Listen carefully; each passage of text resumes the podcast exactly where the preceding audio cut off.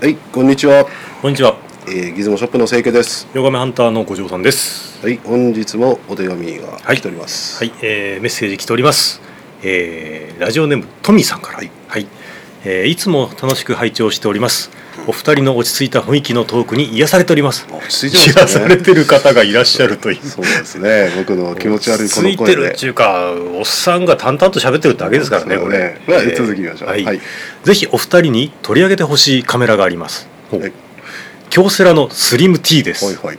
うん私は普段 GR1 を使っているのですがお嬉しいね最近たまたまスリム T を知人から譲ってもらい、うん使ってみたら想像以上になかなか良かったです、はい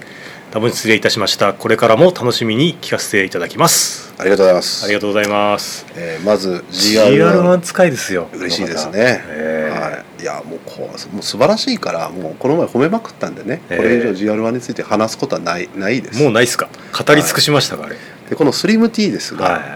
私ねこれね持ってません。あらあのねやりましたねなんていうかね。トミーさんいややりましたねちゅうかね、はいい、いのきいいんですよでね高いヤフオクとかであそうなんですかやっぱり人気あるんですねあるんですよスリム T とか T スコープとかねで自分は T スコープは実はジャンクで持ってるでも直せなかっ分やっぱ伝送系がちょっと死んでるとか、たはいでね京セラって、ほらテッサーつけるのよコンパクトカメラに、うんうん、もしくはバリオゾナいはいあズームでねだからなんていうかコンタックス T とかあるじゃないはいはいであれやりながら京セラで価格が安いねテッサー付きのあコンパクトカメラも並行してやってるわけよおおでねそれであのーテッサーだからいいいいでしょいいですよねでもね、あの秘密があるのよこれねスリムティー画質いいんですよほうあの僕が持ってるのはそのずっとあの前のやつでねあの TD っていうやつがあるのよ TD あの京セラ TD ってほうそのスリムティーとか出る前にでテッサーレンズがやっぱついてるほうんでねテッサーはそもそも傑作なんですよううん、まあいいんですよ一番シンプルでうんよくできてるレンズでもすよねええ画質が良くなる条件が必要なものがあってねはいはいあのカメラの中のあの光が反射しないようにする処理がねものすごく丁寧にやってるんですよこの京セラのテッサー付きはほうほうほうほうだからテッサーがいいというよりあの丁寧に作ってんのうんああーびっくりするぐらいなるほどだって一眼とかで当たり前でやるようなことコンパクトカメラに当時必ずしもしないのねやっぱコストの問題あるでしそょうですね、うんえだから京セラのテッサー付きのやつはテッサーレンズ中のは、まあ、まずいいとしても内面処理とかは例えば、あのよくしてるとで例えばこれ T プルーフで、あのやつがあってねええこれを見たらえこれ強制ラですか、うんはいはいこの、えーなんですかね拡大してみるとねえここの中にほらこういう蛇腹みたいなものを入れたえりすはるいでしょ、はいはいはいフィこれルム質なんうん、ですねこれ必要なのよ、あの光が乱反射しないのあの、はいはいはいはいつまりレンズから入ってきた光が例えばフィルム面なんかに当たってフィルム面からまた反射してレンズの方に光が返ったりするわけうんそれがまた戻ってきたりするわけ、はいそうするとそのハレーションみたいなのが起きたりとか解像度がお落ちるわけね、あ今思ったんですけど、うんこれ蛇腹カメラだったらまあ、そうそう蛇腹のが内側が光が反射しないようになってるのは、はいはいあれも画質をやっぱあの、まあ、たまたまなったんでしょうけどね、でそれ当たり前に、まあ、やれるにもコストがかかるからやっぱりほら京セラの、まあ、スリム T とかねそのクラスのやつだったらね大体手抜くの他のメーカーだっうんたでもねきちっとやってたんだよほうだからねテッサーレンズがいいプラス、えーまあ、そういう内面処理をちゃんとしてたっていうのがねこの京セラのテッサ T スターのついたコンパクトカメラの魅力だと思いますほうだからそれが画質実際の撮った画質としてやっぱいいもんだからねほうほうあのやっぱりあれなんじゃないですかそのまあ、そういううんところ、細かいところに、まあ、手間暇かけて金そうそうかけてそうやってるよとそういうことだなかんらですねスリム T はいいに決まってるしほあ T, T プルーフとかねああいうのもいいし今高いのよ、うというとですね、うあの普通のコンパクトカメラにうん、自分で植毛紙そうです貼ってはいて丹念にやればうん画質上がるってことでわかすかりますまあ僕やってますけど例えば、はいはいあのテッサーコピーのインダスターがついてるあのスメナ8があるでしょ、おはいはいはいあれはなんか僕綺麗にねあの艶消し塗装し直したり、はいはい植毛紙貼って画質向上させましたおおコンタクス T 並みの画質が出るとそれでなるほどそもそもねテッサーってねあのーなんあれに強いの逆光とかに強いっつってうん基本的に設計がそうなんうんですかへでプラナーが当初弱かったのねだからえはいはいプラナーもともとあの反射に弱いっってて言われいうます説よねはありましたねうんで、その後 T スターコーティングとかがなって、はいはいそうですねレンズの中をきちっと乱反射しないように黒く塗ってみたいな処理したらグッとほら、まあ、技術的に追いついた時にプラナー人気が出てくるわけですね、はいだからまあテスラはそもそも強いわけだけど、ね、カメラの中がもう例えばさっき言ったロシアカメラとかじゃ全然乱反射防止してなかったもんだからだからあのまあ逆光に弱かったりしてまあボディちゃんからな弁当箱みたいなもんそでうすそうよねあんなプラスチックのテカテカなわけですテよカテカですもんねうんえで日本のカメラもそのコンパクトの安いやつは大体そうなのよえなるでも京セラはね結構手抜かなかった、うん、そほどまこあがその代わりお値段もその上その分上乗せしちゃったような感じなんですかどねうだろう安かったんじゃない当時ただ値が下がってないよね、へ今例えばほらこんなんでもこのヤフオクで今見てるけど TD35 はいはいはいでも4600円だよこれああいい値段しますね、うん、だけど京セラのカールツアイステッサー付きっていうのはもう今高いのもうだけど T, T あのスリム T とかね、うん、高くて買えない、うんなるほどはああじゃあいいカメラをお持ちですね富井さん、うんそうそうそうこれは大事こにしれはとった方大がい事いでにすしよていただきたいとまあ、思います僕ね、ねすみません、は五条さんよりテッサー好きだもんい あそう俺テッ サーテッサー言うでしょ、あそうですかうん、私はしかしインダスターとかの方が だからねもちろん含めてテッサーのラプタコピーとー,、かの方がコ好きピですーも含めてねですよその四軍あ三四、はいあ三軍四枚レンズ、ロまスエクスプレスっていうと5枚構成らしいですけどはねいあ、大事なのはどこでも再現しやすくて画質がいいっていうのがポイントだよねあーコピーしやすいコピーしやすくてなおかつなるあのどこでもまあ画質がいいとなるほどですねだからまあ、テッサー大好きですっていうところですかねはいではそろそろ長いですねはい長かったはい、じゃあ始まります始まります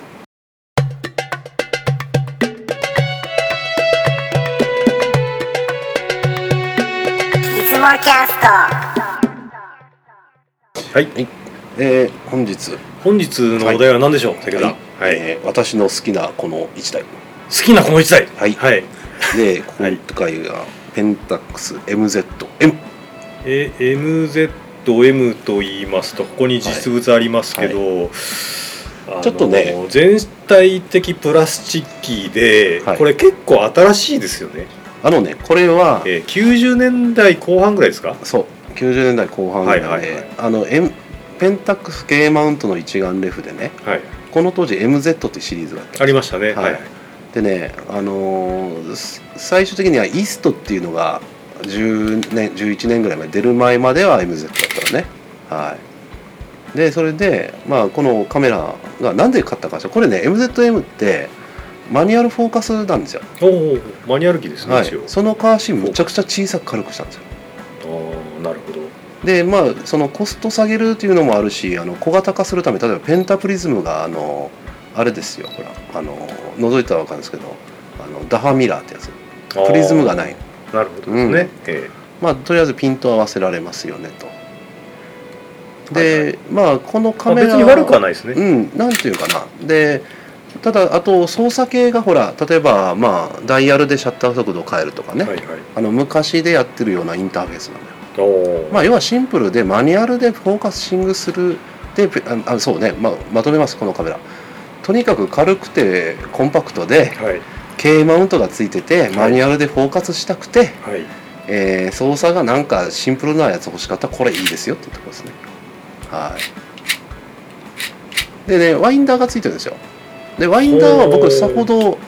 重要じゃないんですけはいどはいはいまあはい小さいからいいやとはいはいただなんか CR2 レン電池2個ぐらいいなきいなきゃなんないのがうざったいなという、 C- CR2 ですか、はいちょっときついですねきそついれでしょだから ねだったら巻き上げで俺よかよかったって思うそんな電池使うんはいはでいすそうね、ですよねまあ、とにかく小さいでしょこの軽さどう思いますかこれ、そうですねまあ使いやすいかもしれないですね、うん結構持っていくのには抵抗ないかもしれないです、はいつまりね、まあ、僕の視点で言うならまずねこれカメラありきで買ってないんですよレンズありきなんですよおおなるほどレンズに合うボディを探したのねそういえばこれ XR リケノンって書いてあるじゃないですかこれで XR リケノン 50F2 はいはい、レンズをつを使うカメラとして、えー手に入れたんですよなるほどですね、うん一眼って結局そうなんですよね、うん結レンズ局なのよレンズがあうんる程度ファ重要なファクターで、うボディは結局二の次でもいいんん、でいすやよね俺はそういう考えだねええだからそのまずボディ買ってね、えまあ、例えば高価なニコン F6 とかえはいは買っいて、レンズがねなんか安いなんかレンズキットのレンズとかつけてたらね逆だろうと思うんですよまあ寂しい話ですよね、うんはいレンズが先だと思う、はいうんまあ、でそうですよね、うんええだからまあこの XR 理系のを持ってるわけところがペンタックスのボディであんまりいいの持ってなかったんですよ、はいはいうんそれでマニュアルのねあのマニュでねついでに言うとマニュアルじゃないといかんのよマニュアル専用のボディじゃないと嫌マニュアルフォーカスアル、うん、ああなるほどですねいやなんでかって言ったら、えオートマとマニュアルはこのペンタプリズムまあ覗いた時のえはいはいマットが違うのよああなるほオーどトフォーカスってほら、まあ、要はピント合わせることはあんまり考えないからすりガラスとかが薄かったりするわけよおおそれよりはちゃんと画像が見えた方がいいからねはいはいでピント合わせるとかすりガラスになっててこうやって合わせたら斜めスリットの合わせるとかほらああはいはいあのなんて言うんですかねうんまあ、スリットねスプリットスプリットスプリットですねうんはいいうのが重要だから、はいオートフォーカスを中心とするボディとマニュアルを中心とするボディってやっぱ違うわけです、その辺のうん、やつが違うわけですね、はい煮詰め方といいだますかからねオートのボディ買ってマニュアルのレンズつけてもピント合わせづらいだけなの、はいなるほどまあ、みたいな絶妙なとこを選んだわけねあー今回でも一応これダミラーだでかすよねら、ね、そこがちょっとねペンタプリズム欲しかったねああうんなるほどですねその辺は多分コストダウンに、軽さまあ負けちょっちゃっとた軽さなのね、軽量化ですか、うん、軽量化の方が当時は重要だったみたないるねほどですね、まあ、そういうので、まあ、手に入れましたとはいでこの XR リケノンレンズっていうのはですね、ええ結構ほら伝説的にいいと言われるでしょは結構高いし、なんか人気ありますよね値段高くてでもね、まあ、私はこのレンズ持っててえあんま撮ってなかったんですよえはいはい10年近くもったいないですねあーで改めてこれ撮ってですね、え言われるほどじゃねえなといえお すごい発言きましたねやあじそうですかうん、結論しましたはいでねあのーまあちょっと写真見ましょうかはいはいじゃあうんここでサンプルの方、でねどちらかというと作品というよりあのそんな撮影サンプルですか、そんなうんはい例えばこれはねあの正直ピントが失敗してますねああ合ってないですね、うん、まああのなんですよで開放値で確か撮ってるんだけど、はいまあ、下手くそですねまあいいんですけどまこれずスストロボかなんか使っていやます使ってない使だっかてならい周辺光量値が出てるか、ああそういうことですからうん、でなおかつまっすぐじゃないつまり樽型になってる、ああ歪みが出てるとはいはいこんなのね標準レンズじゃねダメですよ こんなんじゃ単焦点の厳しいですねズームならしょうがないですよねでも当時のうんプラナーでもこんなもんでしたよまあ、そうですけど歪みに関してはまあ、いいってやっぱねいうテッサーじゃありえんでしょこんなことまたまたテッサー褒めてますけどああまあストレートなレンズですからねいやちょっとがっかりかなとこれはね、あーうん、でまあ手ぶれがあるからまあ言えないんですけどねあ手ぶれかまああの、いはいピント合わせかまあ本当はちゃんとあの、テストパターンみたいなやつ映してきっちりやった方がいいのかもしれないですけ三どね脚してねまあ、ええまあでもこれはもう曲がってるじゃんとまあそうは残念でしたけどでねこれはね絞れば良くなる可能性ある絞ったらあのしゅあのこの樽型になるが収まる可能性あるねまあ開放値では結構きついなっていうところかなじゃあ2枚目に行きますでこれはまあ路上でねあの撮っただけなんですけはいど、はいまあきちっと撮れてますね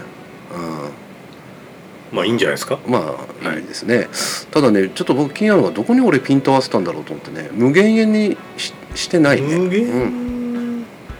ああ、うん四五メーター先ぐらいですかなんか、うんで問題は何に合わせたのかっていうかねことです僕がね結構下手なんか下手なんですようまくいってなあーいでねうまくいってないっていうのはカメラのせいかもしれないだからあーあのまあ会いにくいからなんかちょっとやっぱピント合わせづらいとかねはあうんまあさっきいいって言ったんだけどなんかねまあまあなんだろううまあ十分ではないかなとんそうそうそうそう、うんできないこともないけどみたいな感じですかまあ、まあとにかくまあじゃあ3枚目いきますはいでこれはあのここ知りませんここはあのほ本城にあるなんか元鉄工所跡かなんかなん四でつすかね木鉄工所ですか、うんちょっとわかんないですうねん、、四つ木橋の近くでね、はいはいうんこういうなんかもうちょっとまあ、これこそ文化遺産に選んでもほしそうな建そう物でがすね、えーいい感じの結構古い建物です ねはいはいまあ、申請すべきでしたね、まあ、こういうところでなんかねやっぱ周辺工業地の匂いがするでしょ、うんなが流れなんとなく、はい結は構いあの ISO100 のフィルム入れて天気悪いから開放地で撮ってるんだよねだからビシッとちょっと隅々まで行ってない感じがありますね、まあ、だからこれが悪い写真とは言わないですよ僕は XR で機能をちょっと過剰評価しすぎてたっていうところで、うんまあ、こういうこと言ってるわけねでまあ次4枚目ね4枚目、まあ、これはまあ拙者じゃ拙者なんですけど紫陽花ですかうん、紫陽花紫陽花よでねす、かうん、まあ悪くないうん写真なんですけどねまあきちっと撮れますねっていうところでこ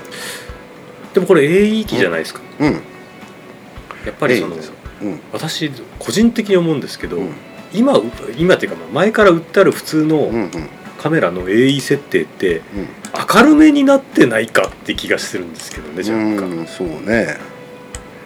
てどうなんでなんでしょうね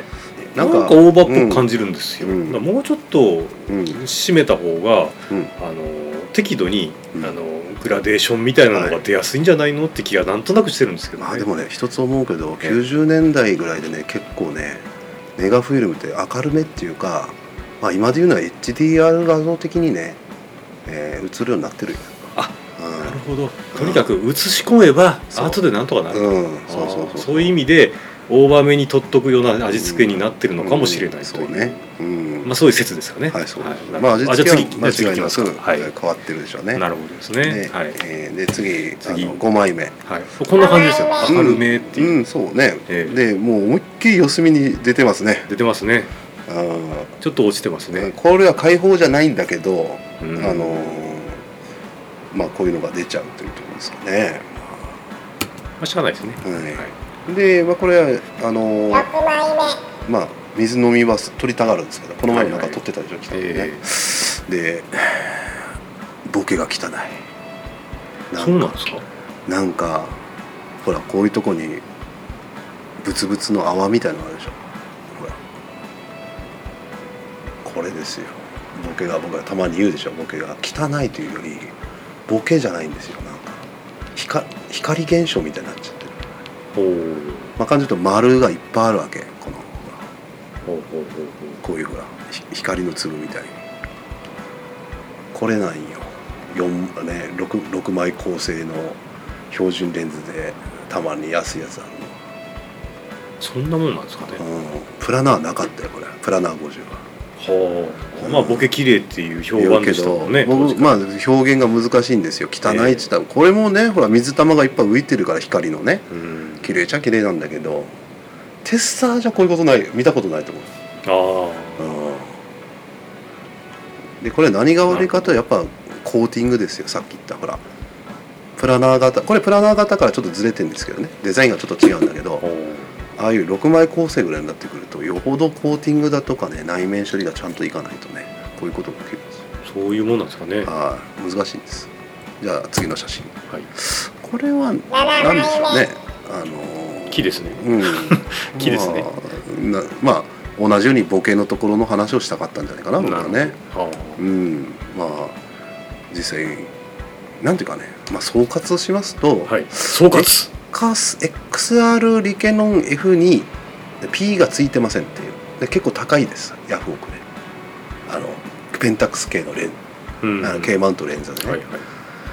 俺はちょっとそれの値段型ねえなとあー好きな方いらっしゃるし結構あちこちでほら和製ズミコロンだとか書かれてるからあの写真撮ってそうだと思い込む人いるかもしれないけど私の目から見るとねやっぱり満足いかんかったですいっちゃいましたねはい もうねリコ好きですはいはい好きなんで、えあのーまあもちろん大事にしますけどこのレンズねーあーまあ世間で言われてるほどではないんじゃないかなとうんそいうそううそう感じですかねでまあ悪口そのま散んま々言いましたけど、はいはい好きな一台です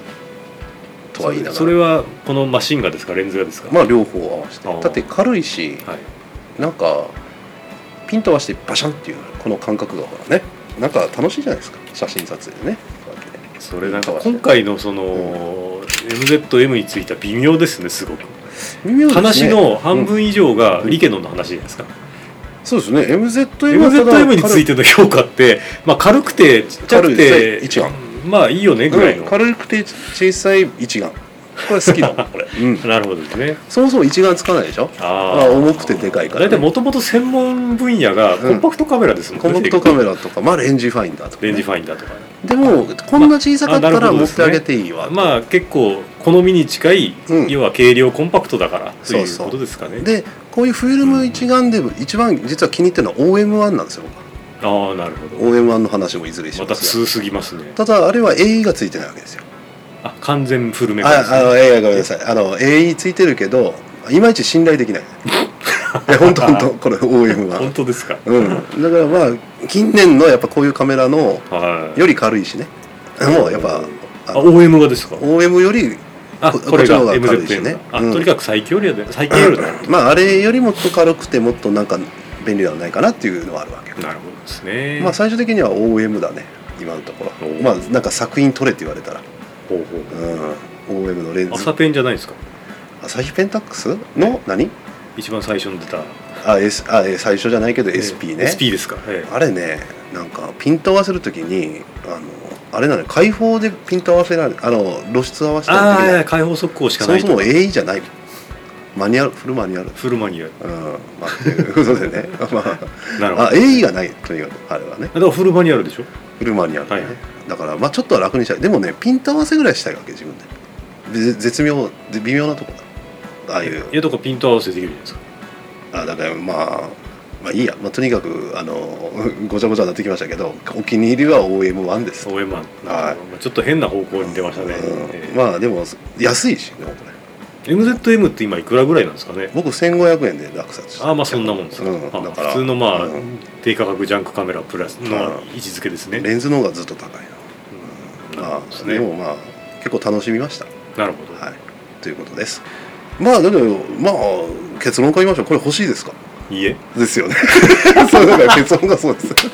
でもまあ1500円だからあかなるほどですね、はいまあ十分にコストパフォーマンスに合うカメラですよはい楽しい楽しいことだ楽しいカメラですよ、はなるほどですね、はいなかなか微妙な具合のうん話でしたねはい、はいまあそんなところですそんな感じで、ええはいえで今回はですね、はい、ペンタックスの MZM と、まあ、どっちかっていうと、えー XR リケの F2 の話になったと思いますはい、えー番組で紹介しました、えー写真等はホームページの方でご覧ください、えーあとですね、えーご意見等お待ちしておりますではさよならさよなら。